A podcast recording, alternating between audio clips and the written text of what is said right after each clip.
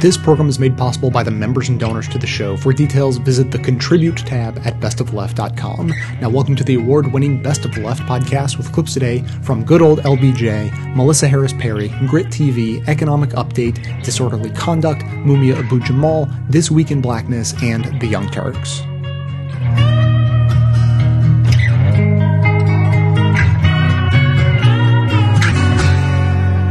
On an April afternoon in the year nineteen sixty-six, I asked a distinguished group of citizens that were interested in human rights to meet me in the Cabinet Room in the White House. In their presence that afternoon, I signed a message to the Congress. That message called for the enactment, and I quote, of the first effective federal law against discrimination in the sale and the rental of housing in the United States of America. Few in the nation, and the record will show that very few in that room that afternoon, believed that fair housing would in our time become the unchallenged law of this land. And now, at long last, this afternoon, its day has come. Now with this bill, the voice of justice speaks again. It proclaims that fair housing for all, all human beings who live in this country, is now a part of the American way of life.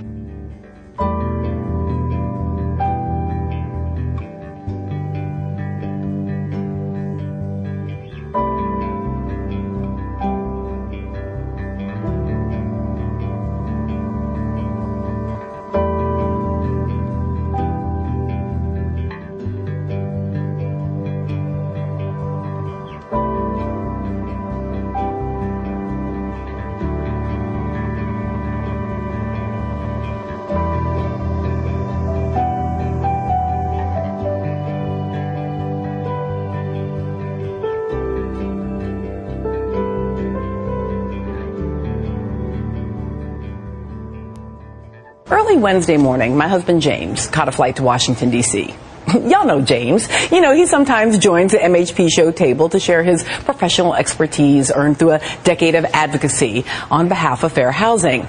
And protecting hard-earned victories in fair housing is what took him and dozens of other activists and advocates to Washington, D C on Wednesday morning. To D C and to the steps of the Supreme Court.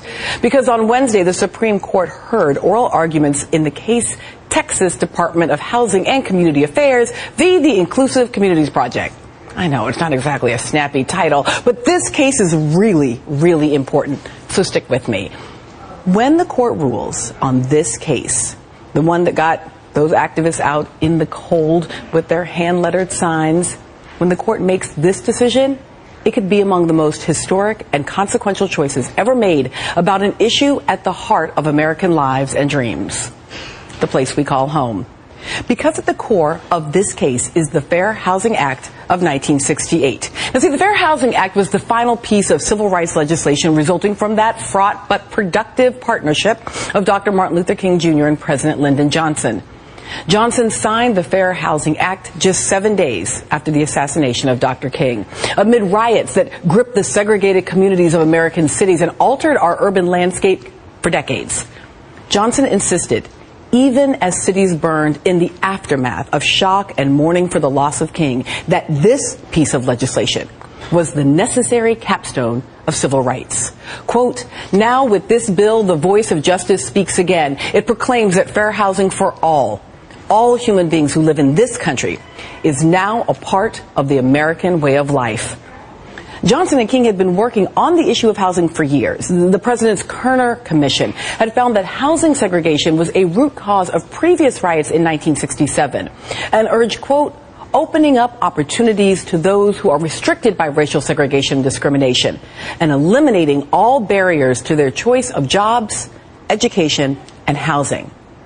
At the time, property owners and realtors and banks and local governments and even the federal government, explicitly discriminated against African Americans, restricting which neighborhoods they could live in and preventing them from buying homes, even if they had the means and money to do so.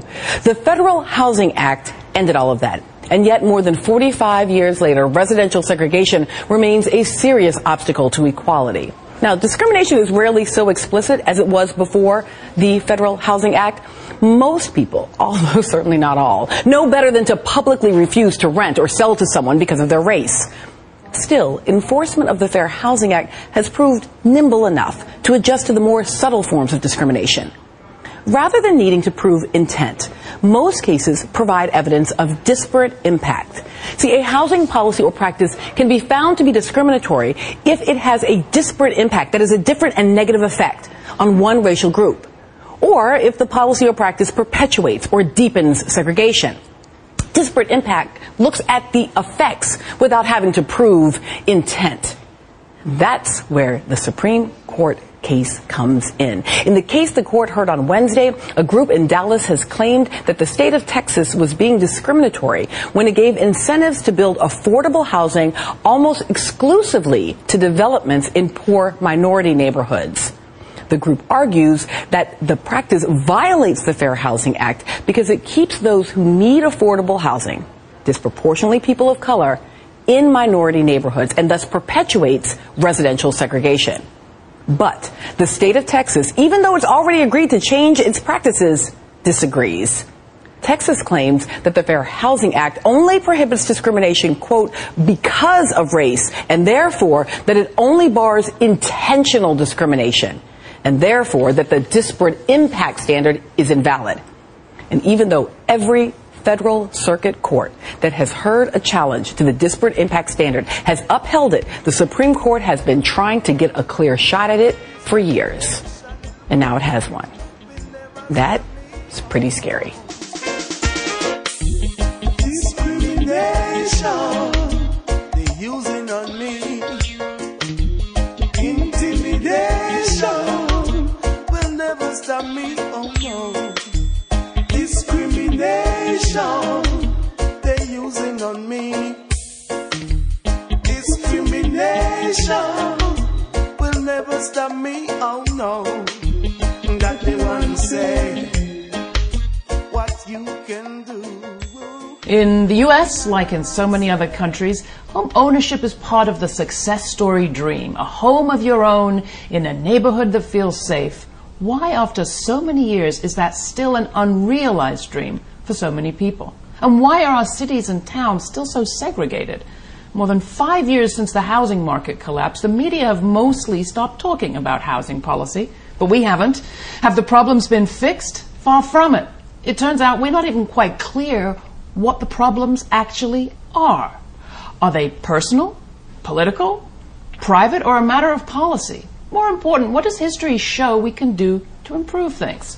Nikole Hannah-Jones is an investigative reporter who covers civil rights for ProPublica. Her new ebook, Living Apart: How the Government Betrayed a Landmark Civil Rights Law, explores the decades-long failure of the federal government to enforce the landmark sixty-eight Fair Housing Act. Jennifer Taub's a law professor at Vermont Law School who's written extensively about the two thousand eight financial crisis. Her new book is Other People's Houses: How Decades of Bailouts, Captive Regulators, and Toxic Bankers Made Home Mortgages a Thrilling Business. Welcome both. Let's start with you, Nikole. Segregation. It was fifty years ago that you had Governor Wallace in Alabama saying segregation now, segregation tomorrow, segregation forever. Didn't we end that? Well, in some ways we did. Um, what Governor Wallace was talking about was complete, absolute segregation. And he was speaking, of course, about schools specifically. But um, in housing, we have now more integration. But for many, many communities, particularly the black community, uh, segregation levels have not really changed since nineteen sixty. How do you measure it today?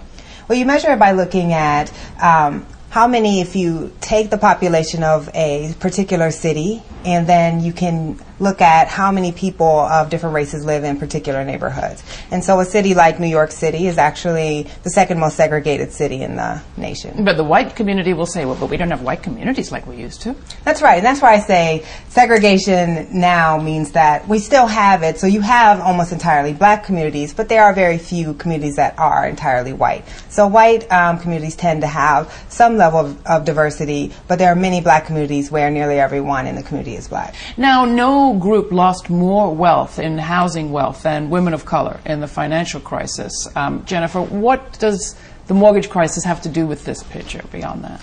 There are many connections, because what the mortgage crisis is about, what led to it, as well as the failure to really respond and help people, is tied to predatory lending.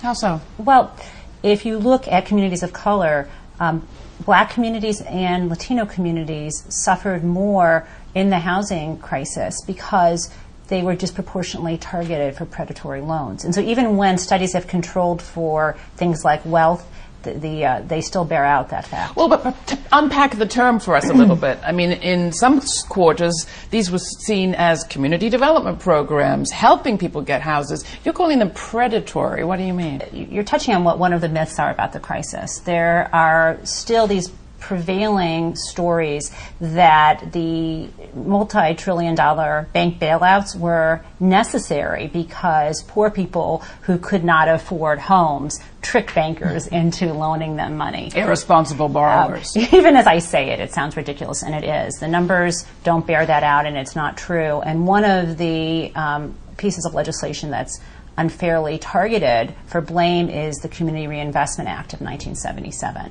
And as you probably remember, this is a law that was designed to deal with redlining, the practice of banks refusing to lend um, by literally drawing on maps, red lines around communities that happen to be communities of color. And so it's actually absolutely not true. And a um, study uh, report by the Financial Crisis Inquiry Commission showed and concluded that this had almost nothing to do with the financial crisis, and that the worst loans were actually made by lenders that were not even subject to the Community Reinvestment Act. Now, you mentioned redlining as if everybody knows what that means. I'm going to come to you on this, Nikole. For one thing, it's still striking to me how we misunderstand how housing segregation got set up this way. Uh, redlining was at the heart of it, and yet it dates back to a period people think of as good for social policy, the F D R era.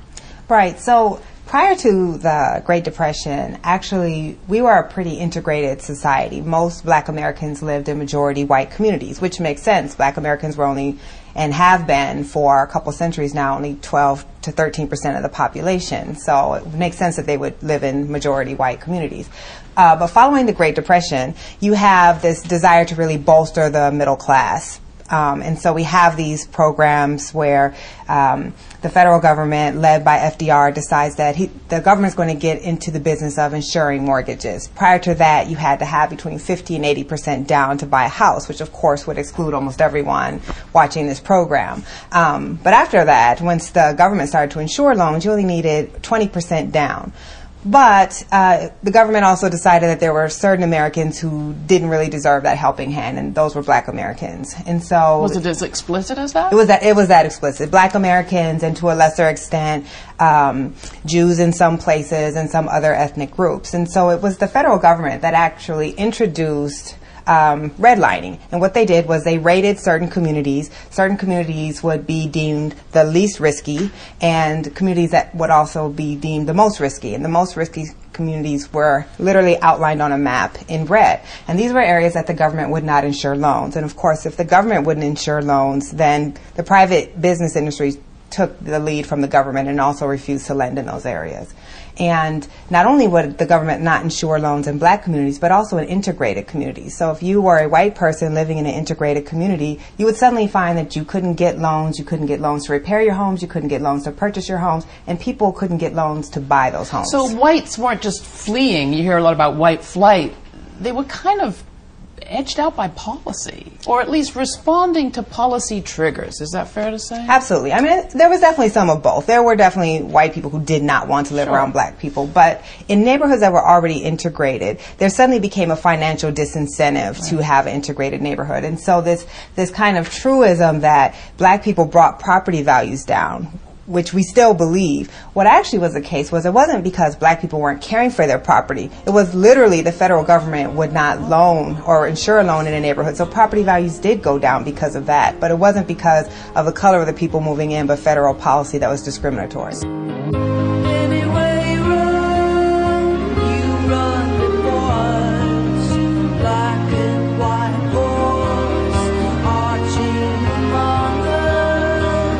Here at Best of the Left, we know that it's not enough just to stay informed. You need to get active if you actually want to change the world for the better. That's why we promote great activism opportunities every chance we get. Also, I can only reach so many people on my own, but with your help, we can extend that reach. The episode show notes are most likely available on the device you're using to listen right now, and if they're not, you can see them on the website. Simply click the title of any segment you want to share and then easily post it to your social networks or send it directly to friends. You joining these actions and helping amplify the show to get even more people involved is critical to our mission to change the world for the better. Get started right now in the show notes on the device you're using, or visit the website from any device at best of the left dot com.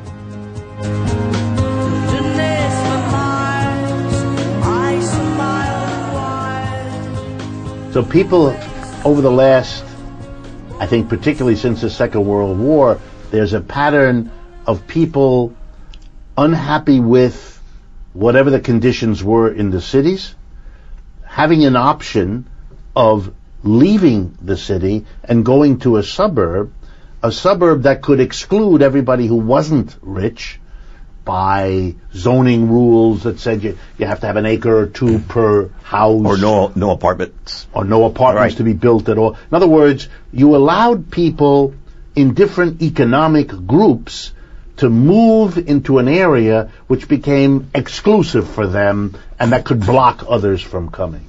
And segregation has worked very well. Do you mean segregation by race? Do you mean segregation by economics? I think we live in a country in which uh, talking about segregation about race is acceptable, but talking about segregation by economics is not acceptable. I think the bottom line is basically it's economics. And tell us a little bit, you know, embellish that. Tell me. Tell well, me. There are a couple of things that you, you need to know, I mean, uh, which has helped this problem. One of them is a, uh, in nineteen thirty-eight, the federal government set up a mortgage uh, in Washington, and they would insure mortgages for the local banks. And uh, as a result of this, they standardized the type of mortgage that you could get, a thirty-year self-amortized mortgage. Right. Uh, at a fixed inter- interest rate. And, of course, a lot of the uh, areas took advantage of this mortgage. The only thing was the mortgage was not, you couldn't get, get a mortgage if you were black or Jewish, and um, probably for a while even Irish, uh, because they felt that that would decrease the value of the mortgage.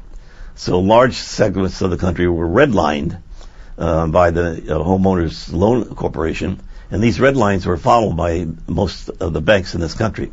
So in other words, the government guaranteed the mortgage so that the banks no longer had a risk. Right. And the banks would be willing to lend. But if in order right. to make it all work, they had rules, these banks right. did. They didn't lend to poor people, basically.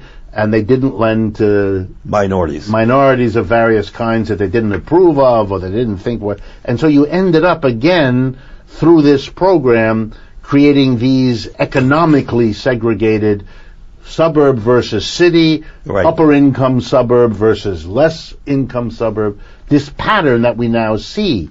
And I notice you picked Saint Louis. I know from talking to you that one of the reasons is something that's in the news this week, Ferguson. Mm-hmm. Because in a sense, the explosion of Ferguson, the shooting of a, a black person by a white police officer, uh, and now this latest week of more troubles and more tension suggests that your thesis that this isn't just a racial problem although it clearly has the, that dimension, but is also an economic problem. Tell us a little bit more about how Ferguson reflects and shows what you've been telling us. Well, I think you have to understand that um, what happened after the Second World War is we had this Interstate Highway Program. And uh, Ferguson actually was one of the first, what we call trolley car suburbs. It was the location of the train station, the first stop outside of Saint Louis. And so when it was set up, the uh, guy who owned the land, Mister Ferguson, gave ten acres to the rail company, and they put the rail line through his property and a station. So white people moved out there. But after the Second World War, the Interstate Highway Program developed. And uh, this, in turn, opened up mo- even more space, which we had plenty of, right? Next uh, suburb to Ferguson actually was a very famous golf course. And um, this golf course decided to move further out on the interstates. And as a result, the people who lived in Ferguson moved out to play golf. And not only that, the uh, county, the, the uh, municipality wanted to um, build out Logan Airport. And as a result, the runway just happened to go right into a black community. So the black community was displaced for the uh, new Logan Airport expansion. This is for for Saint Louis. Yeah, and they they moved into, guess where? Ferguson. Ferguson. Because now the whites are moving out of Ferguson, so the blacks are moving some, further out right, with the interstate. Right. And the displaced African American community it's moves to in. Ferguson. Right. And of course, another thing was a lot of these areas outside of the city had restrictive covenants. The restrictive co- covenant, the covenant says that you can't do X. Like you can't sell the black guy, you can't sell the Jew, uh, you can't have an outhouse, you can't live in a house trailer. So until these were thrown out in a court case in Missouri, it, most of these areas were restricted and blacks had to move into areas like uh, eventually Ferguson. So you had to have the money to move, you had to have the money to qualify for a mortgage, and then you had to be whatever they were allowed by their covenants to sell to. Right. So you created black-dominated communities where the, a disproportionate number of blacks could live, and other communities where they were blocked from yeah, living. Right, exactly. And the same is true for poor people or Jews or Irish or whoever was being excluded by this patchwork arrangement that was not subject to any overarching logic or regional planning right. or sense of how. Well, you know, let me pose you then the question that I'm sure is in the minds of many of those listening, which is, if you believe in a democratic system of everybody equal, then you would have to have a housing structure consistent with that. What you're describing is a country that says it's committed to democracy, but is in fact permitting and even encouraging, encouraging right. the structure of housing in cities that is contrary exactly. to democratic everything. Exactly. And then wonders why the democracy is formal and not real. Matter of fact, after the Second World War, we had this guy uh, by the name of Leavitt. You may have heard of him. Yes. And he started building housing outside Leavitt of the towns. Leavitt towns, right. He was selling for six thousand nine hundred dollars an eight hundred square foot house. And you could move in. This was right after World War Two? Right. You could move in for sixty dollars a month. And uh, as a result, if you're white. And as that a result, was a rule. Yeah. You, if you well, weren't had, white, you couldn't right. get... You, well, you you couldn't get a mortgage. You, could, you couldn't get so mortgage So effectively, insurance. You, right. you're excluded. Right, right. So you exclude. You had to have that amount of money to spend. You had to have six, and you be, sixty, had to be sixty dollars. Six, sixty dollars. Yeah. Well, I mean, it sounds like very little now, but sixty dollars in nineteen forty-seven was significant money. Yeah, but, uh, you know, you had the G I uh, Bill. You know, were coming back, and they could go to college, and so sixty dollars was a reasonable price a month for a house, yeah. And, of course, what happened between nineteen hundred and nineteen sixty, the uh, suburbs boomed. So for the fifty years from nineteen fifty to nineteen, to say two thousand, the suburbs grew at an alarming rate. And then when the suburbs, so when they grew, of course they needed a place to shop. So the shopping malls grew along with them, and stri- strip shopping also moved in at the same time. Now I remember one of the side results that if we had more time we would talk about it. One of the consequences of all of this was that the cities lost population. The right. cities deteriorated, And instead of that being understood as a problem that required the nation to come to terms with it, what you had was the private solution of individuals. If the city is becoming a problem, I, personally, with my family, I'm leaving the city. I'm going to a better, safer, cheaper uh, suburb. And so you had the, the city's deterioration continue.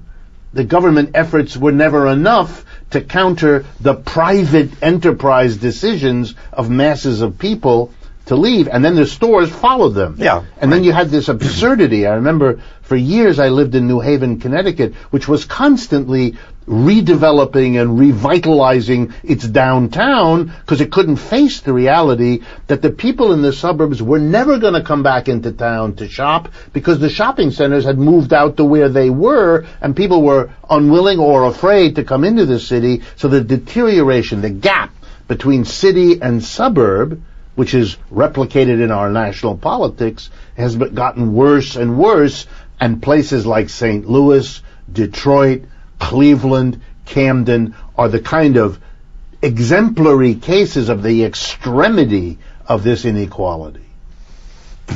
Yeah, if you look at Ferguson, for example, in uh, nineteen hundred, uh, they only had one thousand people living in the town, but by nineteen sixty, the town had grown to about twenty-two thousand. And it's stayed uh, pretty much around that figure since then.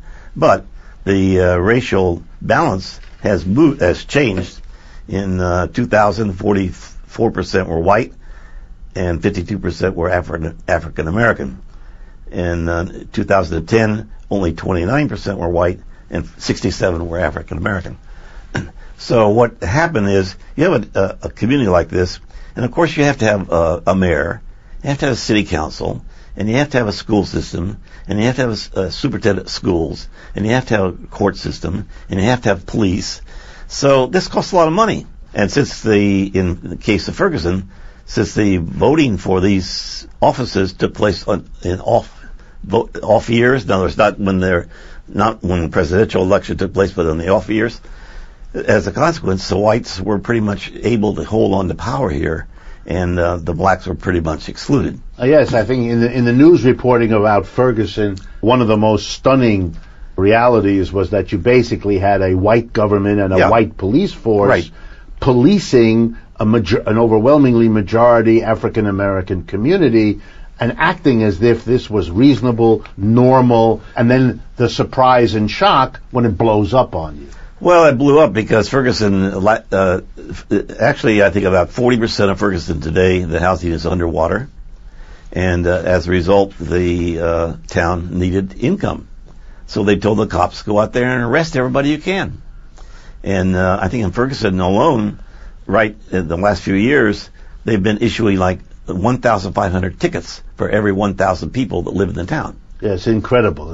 A town that not only funds itself by parking tickets and driving tickets and pedestrians, but, re- and pedestrians, right. but does so in this grossly unfair way to sustain an army of public officials, which a regional structure would save vast amounts of money by consolidating, and then has a white apparatus imposing this on a black population. I mean, you couldn't design a more dysfunctional explosive system if you sat down and worked at it. It's well, remarkable. I think, that, I think what's happening in Ferguson is very interesting because nobody's really asking the right question. The right question is, do we need Ferguson? Right.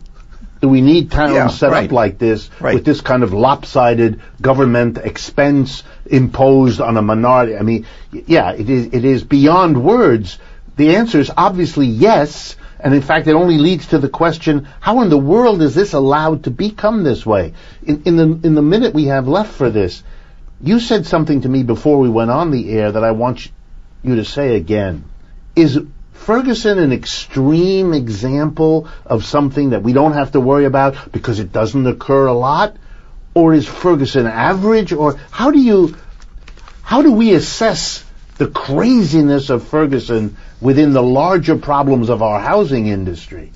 Well, take a look at the New York Times Sunday, the eighth? eighth of March. eighth of March. You'll find that Ferguson was probably the least of the problems. in both the Saint Louis metropolitan area and Kansas City metropolitan area. And uh, there was a conference apparently of the police, and the police were surprised that Ferguson blew up because there are other areas in that area that are worse, worse example. Much, much, much worse. All right. Would you, last last point that we'll have time for, do you think the problems of housing and Ferguson and suburbanization, given what you just said, are we looking at an abnormal situation, or are we looking at, at explosions that every logic would lead us to expect will multiply and worsen in these other examples that are worse than Ferguson? I think the, it's likely that Ferguson is going, showing what the future might hold for us, but I also think that there's a possibility that if we set up like limited equity co-ops in our cities uh, that were green, we could start addressing a lot of these problems.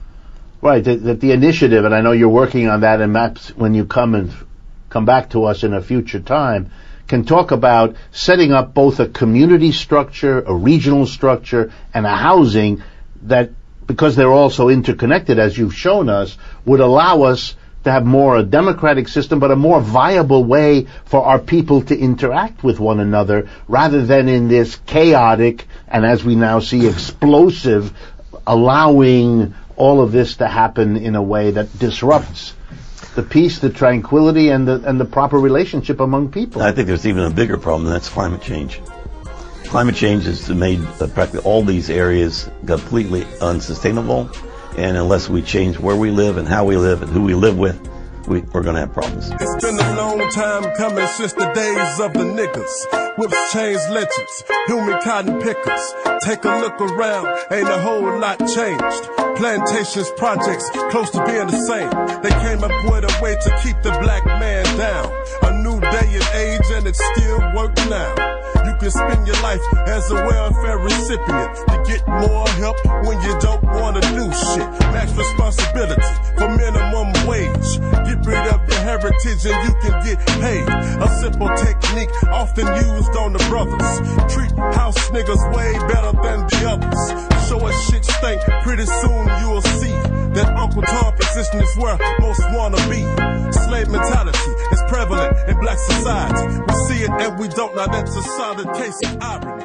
Let's move on to the second item that we're going to talk about in A D H DisCon, which is a piece that uh, Michael Denzel Smith and I produced uh, that will be in the issue of The Nation that hits newsstands any day now, um, about uh, the what in, in which we propose that um, white supremacy is uh, that in order to combat white supremacy, um, you need, in addition to all of the good uh, police reforms that are being proposed by Ferguson Action and Justice League and all of the Black Lives Matter groups, that you also need to have uh, an economic program. Um, and uh, so I just wanted to give you the little rundown on that just as a plug for it so that you can go out and look for it and read it and share it. I'm very proud of it. Um, Basically, we lay out, first we lay out the reason why we think that, um, and I, I want to just highlight a, a passage that Michael brought to the piece, which I, I think is really wonderful. Um, he notes that, like, at the inception of the enslavement, the, the like, institutionalized enslavement of, of African slaves, like, th- that this was done for practical rather than bigoted reasons. You know, like, you might think, like, it was just white folks hated people with black skin, and so they enslaved them or whatever.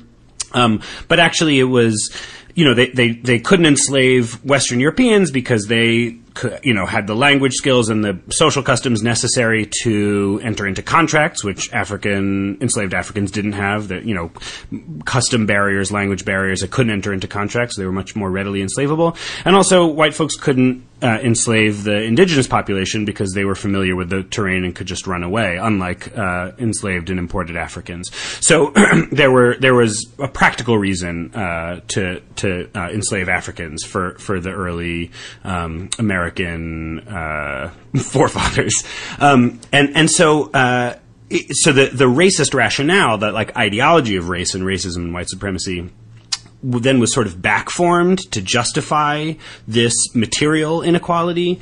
And we go, go a lot into Racecraft by Barbara and Karen Fields, which is a book I've talked about a number of times on this program, uh, which basically lays out how um, we created this biological fiction called race in order to explain black people's inferiority, like inferior social situation in the United States, uh, people who opposed and people who uh, supported slavery around the Revolutionary era, um, uh, attributed this enslavement of black people to their racial incapacity, um, conceived of race as like a scientific difference, et cetera, et cetera, et cetera. So because The, the economic exploitation is the reason for which uh, to create an ideology of race and racism, uh, we argue, Michael and I, that you have to um, uh, institute a program that um, uh, you have to institute an economic program in order to like eliminate um, white supremacy's reason for being and reason for continual um, uh, reinforcement.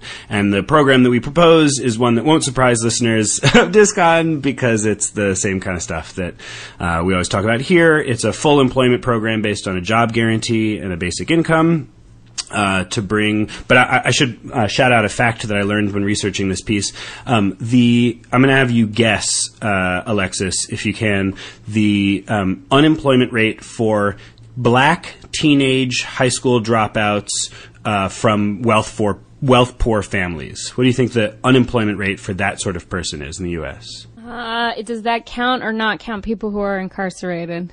Uh, I think it does not count those people. Uh, thirty. ninety-five percent. What?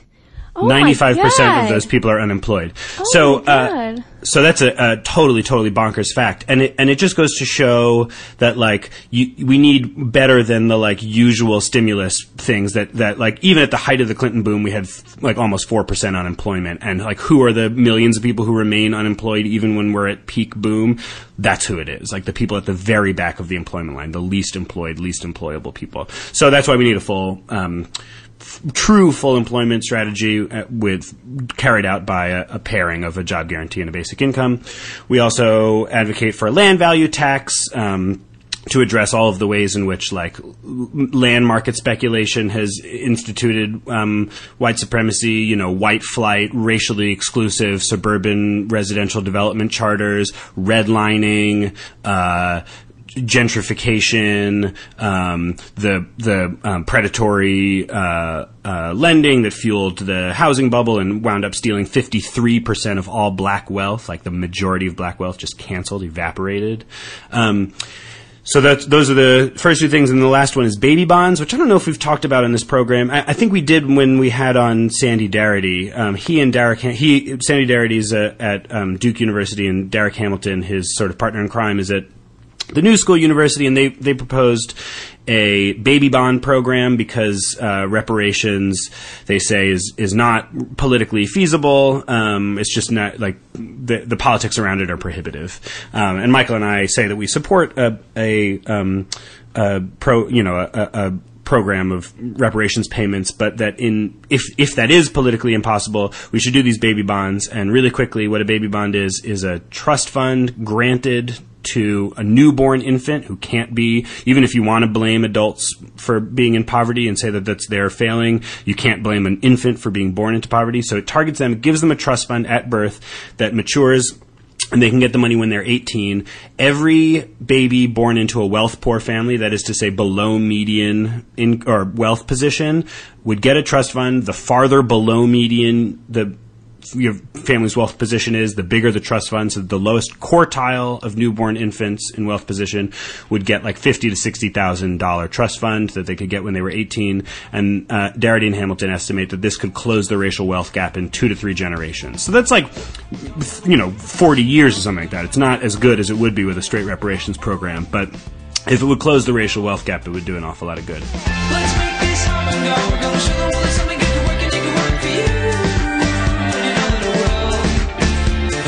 Just like most podcasts, this show is sponsored by Audible, where you can get hundreds of thousands of audiobooks, radio shows, audio versions of periodicals, and more.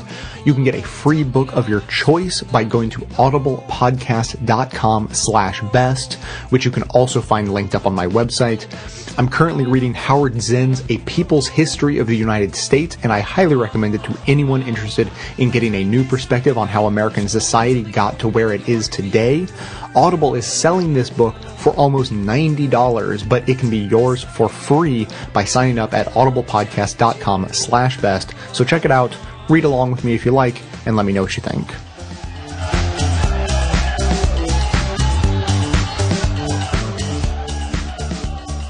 Ferguson, U S A. With breathless news reports, the U S Department of Justice's Pattern and Practice Study paints a damning picture of a long, cruel, and bitter train of maltreatment, mass profiling, police targeting, and brutality against black people in the Missouri town of Ferguson. What may be even worse, however, is how the town's police, judges, and political leaders have conspired to loot the community by fining them into more poverty, fines which today account for some twenty-five percent of the county's budget. Correctly, cops have been criticized for their juvenile emails and texts of racism and contempt against the local black community and even black leaders in Washington, D C There is largely silence, however, over the role of judges who use their robes to squeeze money from the community with unfair fines and fees, even using their jails as an illegal kind of debtor's prison. In eighteen sixty-nine, during the reign of England's Queen Victoria, a statute known as the Debtors Act was passed, which forever abolished imprisonment as punishment for debt. In today's Missouri, it's still used to punish the poor. But truth be told, it ain't just Missouri. Famed Rolling Stone writer Matt Taibbi, in his twenty fourteen book, The Divide, tells a similar tale, but from points all across America: Brooklyn, Bed-Stuy, Gainesville, Georgia, L A, San Diego, and beyond. Poor people are being squeezed and squeezed by cops, by judges, by local governments to part with their last dime to support a system that's corrupt to the core. Taibbi's full title might give us better insight. The Divide: American Injustice in the Age of the Wealth Gap. It's the system, one of exploitation, of predation, ultimately of capitalism, from imprisoned nation. This is Mumia Abu-Jamal. It's so simple, figure it out. Some beat with knife sticks, some beat your brow. When the crooked cops come knock at your house, you better borrow out. I'll follow home and I will stay in Boston, the town where this all began. You fall in line, you're choosing sides, and you say, and you say that you love your country so free and proud. Why don't you now? Why don't you now? They fought for freedom. Why don't you now? Why don't you now? There's a lawsuit that's being been filed in the Eastern District of Missouri against Ferguson, Uh, describing a situation where poor people are being jailed because they are unable to pay for traffic tickets or other minor offenses. They're being held in jail indefinitely without being given access to lawyer, to a lawyer. They've been threatened and abused by the, by municipality officials until frightened family members are able to, to, to scrounge up enough cash to buy their freedom. So essentially they're, they're consigning mostly black people, mostly black residents of Ferguson, to debtors' prisons. Uh, we haven't had debtors' prisons in a minute in this country. Well, you know, we have black people, and uh, they're a little getting a little uppity. So it's important that we, you know, we bring them back to their roots. Is you know, bringing, putting you back in, like you know, like apparently shooting black people is a little is, is is falling out of favor with society. Like society no longer unanimously agrees with the criminality of black people, so we can't keep shooting them. But we need to get them off the streets somehow. Yeah. So last I heard, you had bad credit. You were coming with me. So the lawsuit is uh, alleges that these folks were forced to endure grotesque treatment in overcrowded cells for weeks at a time. They were denied access to toothpaste and soap. They were packed on top of each other's in cells smeared with mucus, blood, and feces. They all had to share a single toilet that never got cleaned. On, and they were subject to verbal abuse and humiliation by jail guards mocking them for not being able to pay their fines. I'd hate to be a, oh, a taxpayer paying for this nonsense. Just Jesus Christ. Like, I mean, there are people who are kept in the same clothes for days and weeks without access to laundry or clean underwear. People are developing um, untreated illnesses and infections that are spreading to other inmates. Ugh. They're going weeks without being able to use a shower. They're they're being huddled in cl- cold temperatures with only a blanket.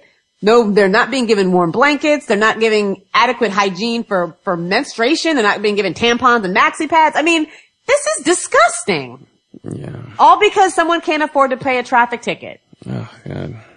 And the thing about it is I, I understand that, you know, I, I get maybe they're filling a quota. I don't want to think that the police in this situation are just being overwhelmingly petty. I no, feel I feel like they're being overwhelmingly petty. They're clearly being petty. But I feel like at some point just your own need to, like, I would be terrified if I was a police officer and I missed a larger scale crime because I was too busy bringing somebody in because of an unpaid parking ticket. Yeah. Like, imagine if I missed an actual fire or I missed an actual uh, robbery and someone was genuinely, genuinely hurt because I was sitting there trying to bring somebody in because of because of an unpaid parking ticket because I'm salty for whatever reason. Ugh. That's been my greatest fear if I was a police officer. But apparently a lot of officers don't share that fear, so it's fine. They, they take the opportunity to, you know, do what they need to do to prove their point about the importance of cops or something. Or the, the improved, the improved, uh, what is it, the, the higher class of citizen that police are. I just, why are people so terrible? Um, well, uh, uh obsession with power. We uh, like it and teach everyone to go get it. And if you don't have it, you're useless. That's most, most cultures in the world teach people that. So, America, it's a big thing. So, you gotta have some, America, you gotta have something or you got nothing. And uh, we don't teach anybody any alternative, so people try to get it wherever they can.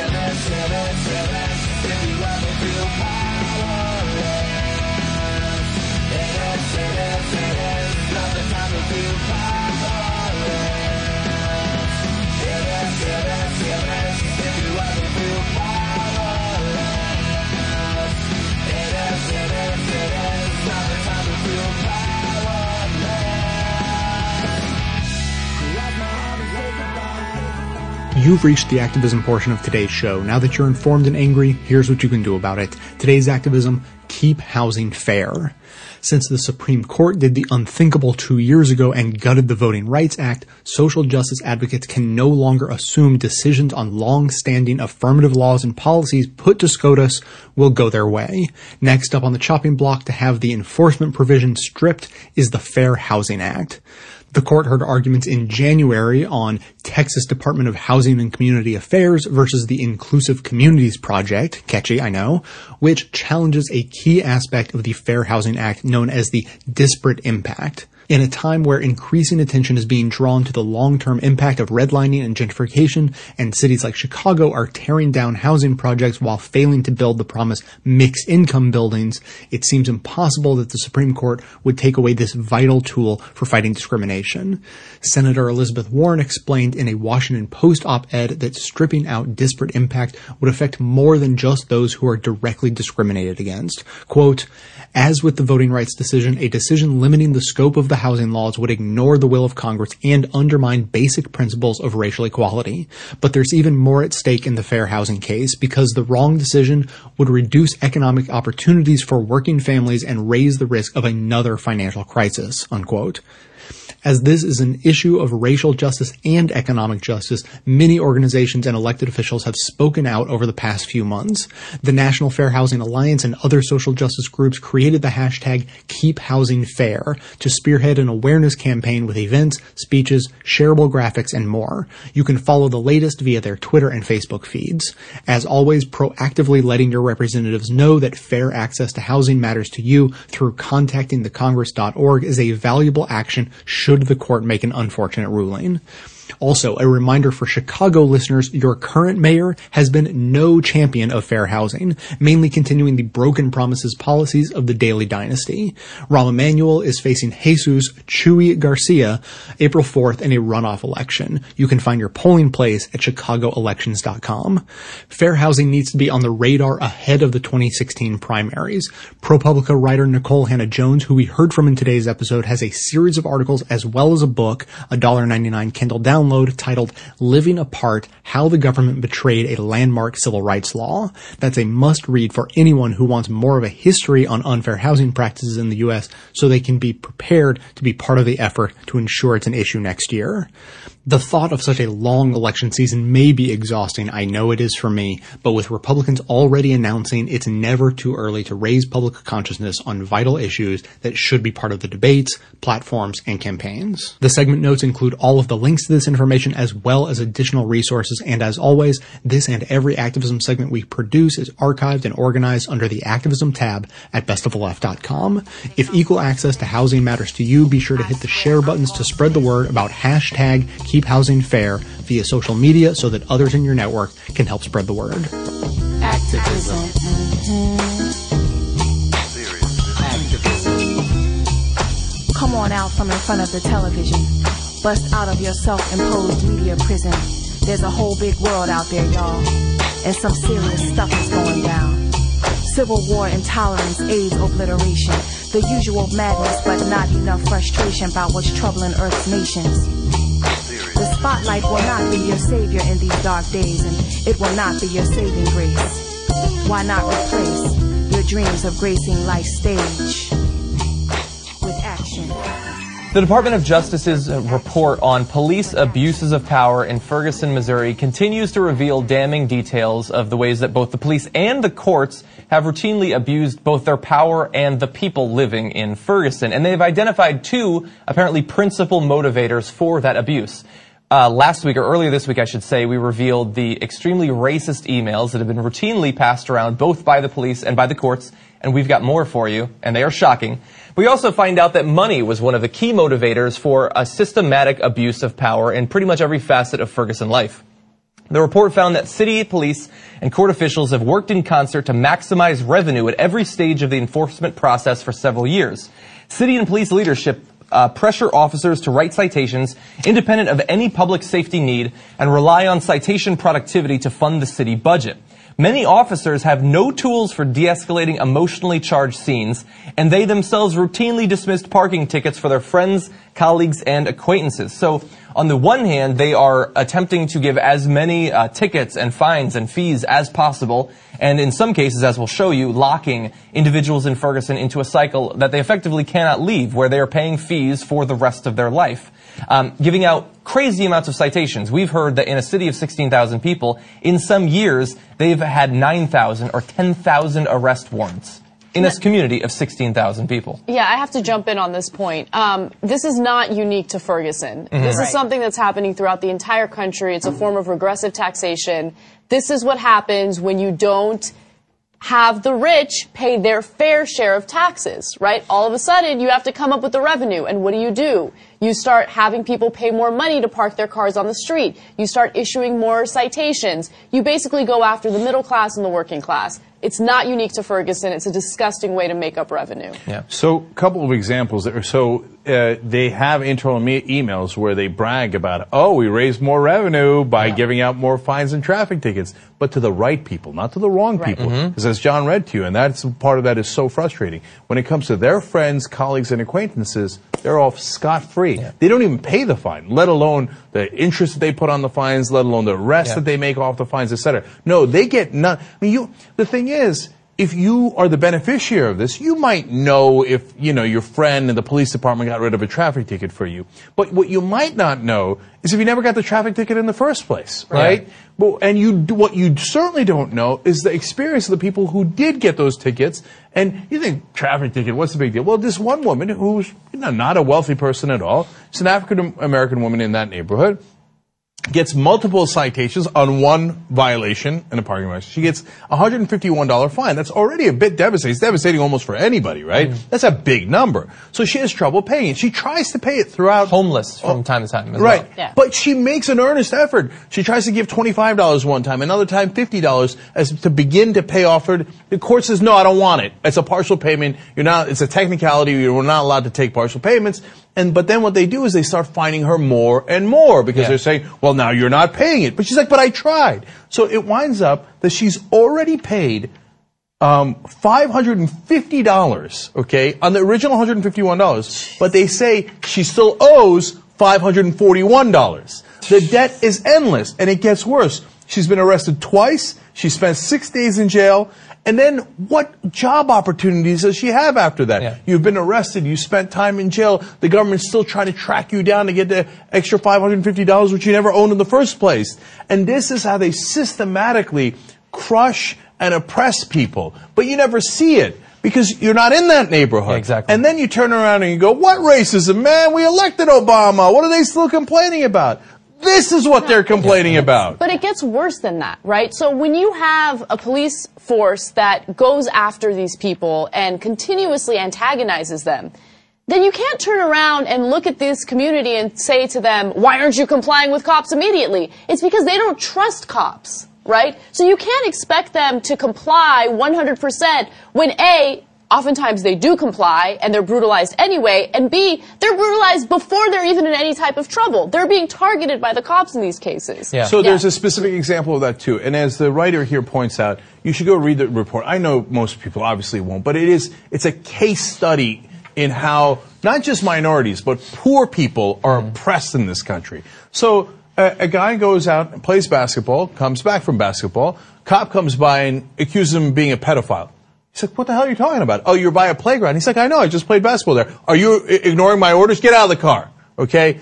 And you're dangerous, but he's, I'm not armed. Oh, are you, I think you might be. I'm going to search you, I'm going to do a pat down, and I'm going to search your car. Now, when you go through that experience, I mean, if it happened to, let's say, a, a, a guy who's a, a Second Amendment advocate, and he's got a gun on the car, and the cops want to question his gun, he'd be furious, right? Yeah, right? But in this case, the guy doesn't even have a gun. He just got done playing basketball. So my point, one of my points here is, how often have you played basketball? I'm me, thousands of times.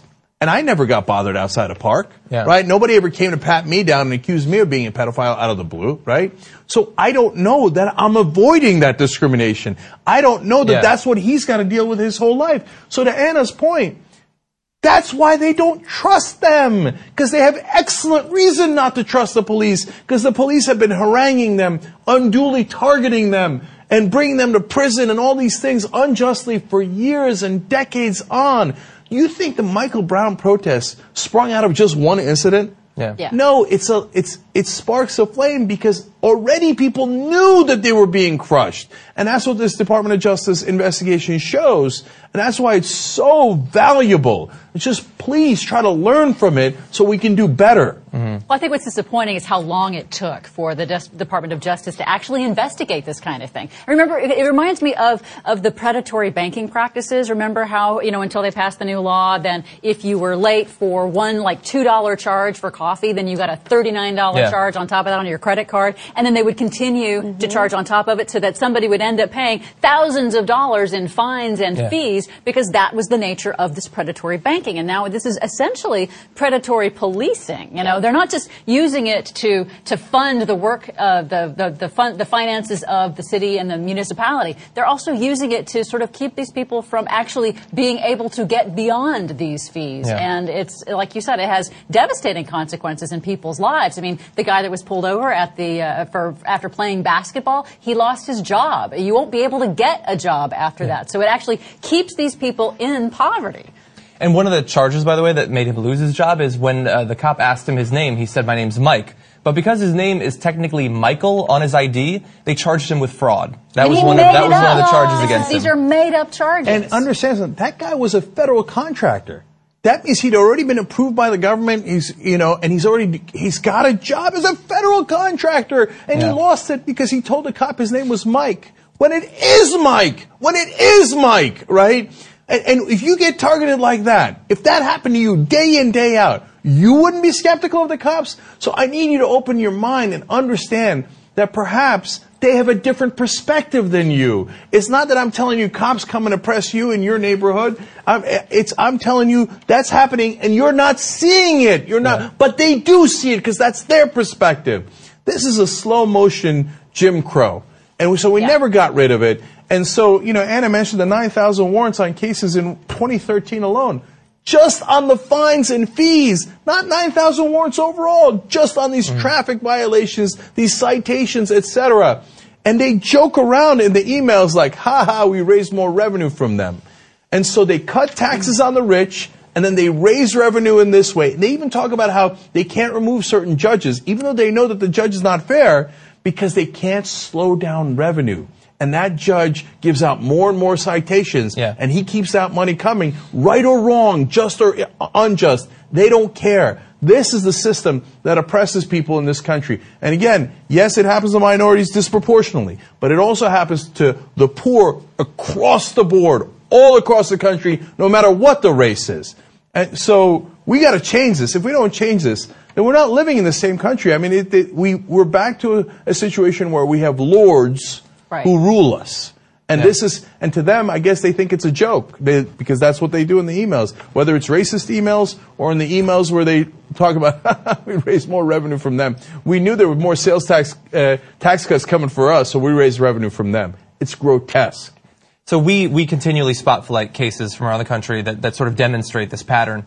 And there are certainly other outlets that have done it. I mean, it took until Trayvon Martin and Michael Brown and, and those sorts of cases for them to be willing to do it. But this should be, like, the biggest issue. If you are a traditional conservative, if you're a traditional libertarian, and you talk about freedom, like, they bring up bullshit examples of how people lose their freedoms in this country. But imagine living in what is effectively a low-grade North Korea, where everything you do is criminalized. Even sitting outside of a park is a criminal act. How can you say that these people are in any meaningful way free when everything about their life, they're just seen as walking wallets that the government can take money from? If you look at a cop the wrong way, if you say the wrong thing to a cop, you have absolutely no freedom, and they don't care at all about it. Because for the most part, the people don't look like them or the people that they uh, spend time with. If your manner of walking down the street bothers the cop, then the cop can give you a ticket, according to this. That's By the way... Brown. What happened to Michael Brown? His manner, manner of walking, walking down, down the street bothered Officer Wilson, and he eventually shot him in the head. Yes. Yeah. Okay.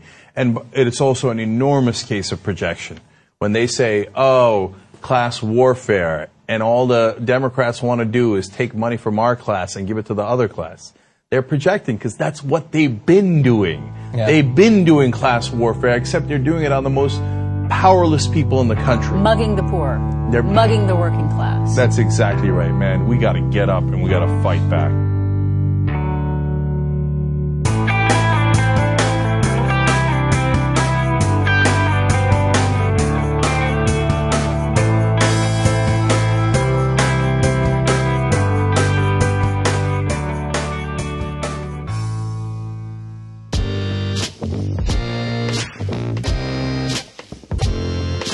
Hey Jay, it's Ruben from San Jose calling on the racism issue, and particularly, specifically racism in um, employment.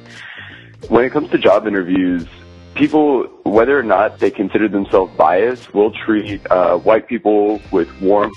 They'll uh, they'll have open posture, and the interview will go longer. And contrariwise, black people will be treated more coldly, closed, uh, closed body language. And the interview will be shorter. What's more is that the interviewer will be unaware of their racism at work, but will feel that, um, that, you know, the white interviewee is stronger. So the, the notion that, like, Eric Holder or Barack Obama might have an advantage in terms of, like, an interviewer's mind or, like, somebody who is looking at them for a job position, it just flies in the face of scientifically backed evidence. So... for Republicans or, you know, for, for right-wing political pundits to say that sort of thing on the air just goes to show that they're not really looking deeply or honestly into the issue. And it's pretty shameful, you know, because they're really just serving the interest of their, you know, their, like, corporate paymasters. And it's, and it's diluting the, the general American discourse. Like, basically they're riling up a bunch of poor white people to blame black people for their lot in life, and it's it's fucking and it's pretty shameful. All right, thank you.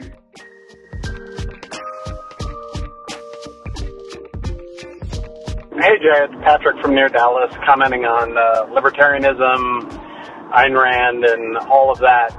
Um, I've noticed that a lot of people are sort of misstating the uh, the libertarian corrective mechanism uh, for the marketplace. Um, I'm, just to be clear, I'm not a fan of libertarianism. There's numerous flaws in it, which anyone can see. But the the the way it's described by, say, uh, Sam Cedar or some of these people is that, you know, people will, uh, you'll build the chemical plant, the pesticides will pollute, then people will stop buying it, and um, uh, that uh, that this market force will, will, you know, inhibit you from, or drive you out of business, and, and that's the corrective mechanism. The, the way it's described by the true believers, and especially Ayn Rand, is that they're such fans of integrity and quality that no one would bring something unsafe to the marketplace, that these companies are going to inherently do the right thing, potentially to avoid this corrective mechanism because people won't buy your products if you're doing the wrong thing.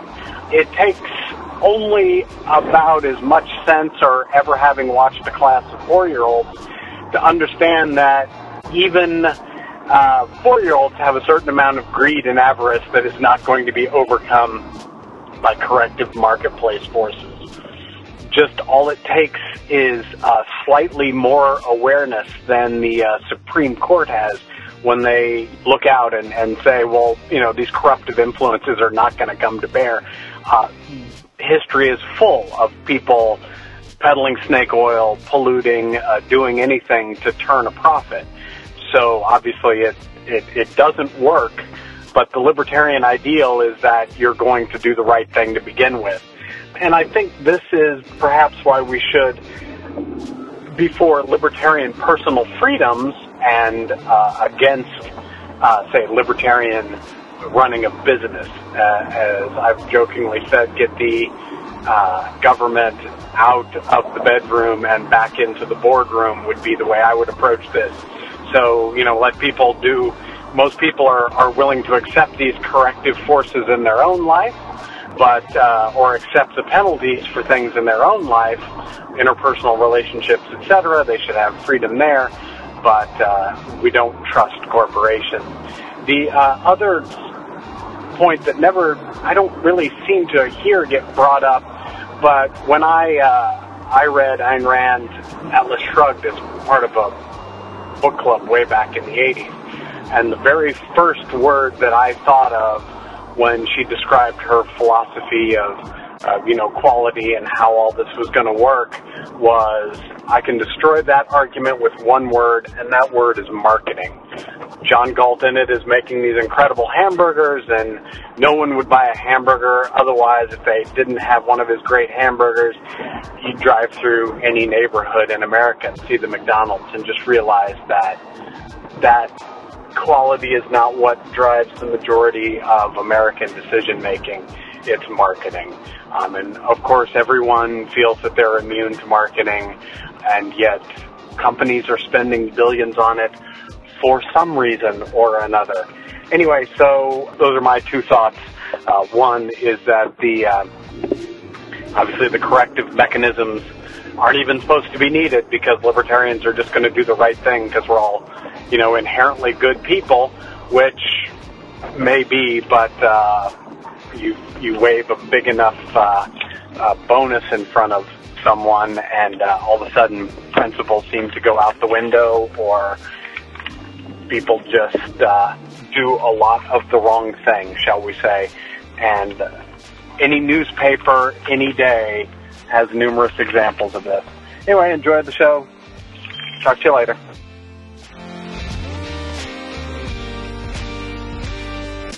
Thanks for listening, everyone. Thanks to the volunteers who helped gather clips to make this show possible. Thanks to Katie Klebusik for all of her work on our social media outlets and activism segments. And thanks to all those who called into the voicemail line. If you'd like to leave a comment or question of your own to be played on the show, the number to dial is two zero two, nine nine nine, three nine nine one.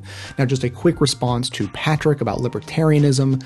To be clear, I certainly don't disagree with his broader premise that many libertarians would believe that given the appropriate amount of freedom from government intrusion, that, you know, rich individuals and companies and things like that would just uh, not bring dangerous or harmful products to market because they would just want to do the right thing, or they would want to avoid the, you know, the economic, uh, you know, backlash of that altogether. And so they would only try to, to bring good products to market. That that's clearly true that some people believe that, but it is not clearly true that all libertarians believe that, and, and that it's wrong to suggest some believe something else. As, as he described, you know, Sam Cedar uh, talks about libertarianism a lot, and we'll bring up the idea that libertarians espouse that uh, it's the economic forces which will keep harmful products at bay.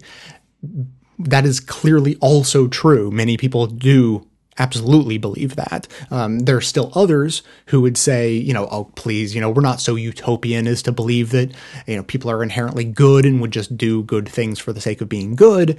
And good news, you don't even have to wait for those economic forces to kick in, because if harmful products are, are brought to market, or, or, you know, say an industrial, uh, you know, manufacturing company or a series of them are dumping so much waste into the river in your town that the river sets on fire, as has happened in the past, well, then just the landowners who are nearby and are being adversely affected by the river fire could simply get together and sue that company in a court of law, because that's what the government is there for. And we need the government for the courts and things like that, and to, uh, you know, carry out the judgments of the courts. And so then obviously justice would be served through the courts, as is always the case when a handful of private citizens try to get together and sue giant, uh, you know, multi-million or billion dollar companies, obviously.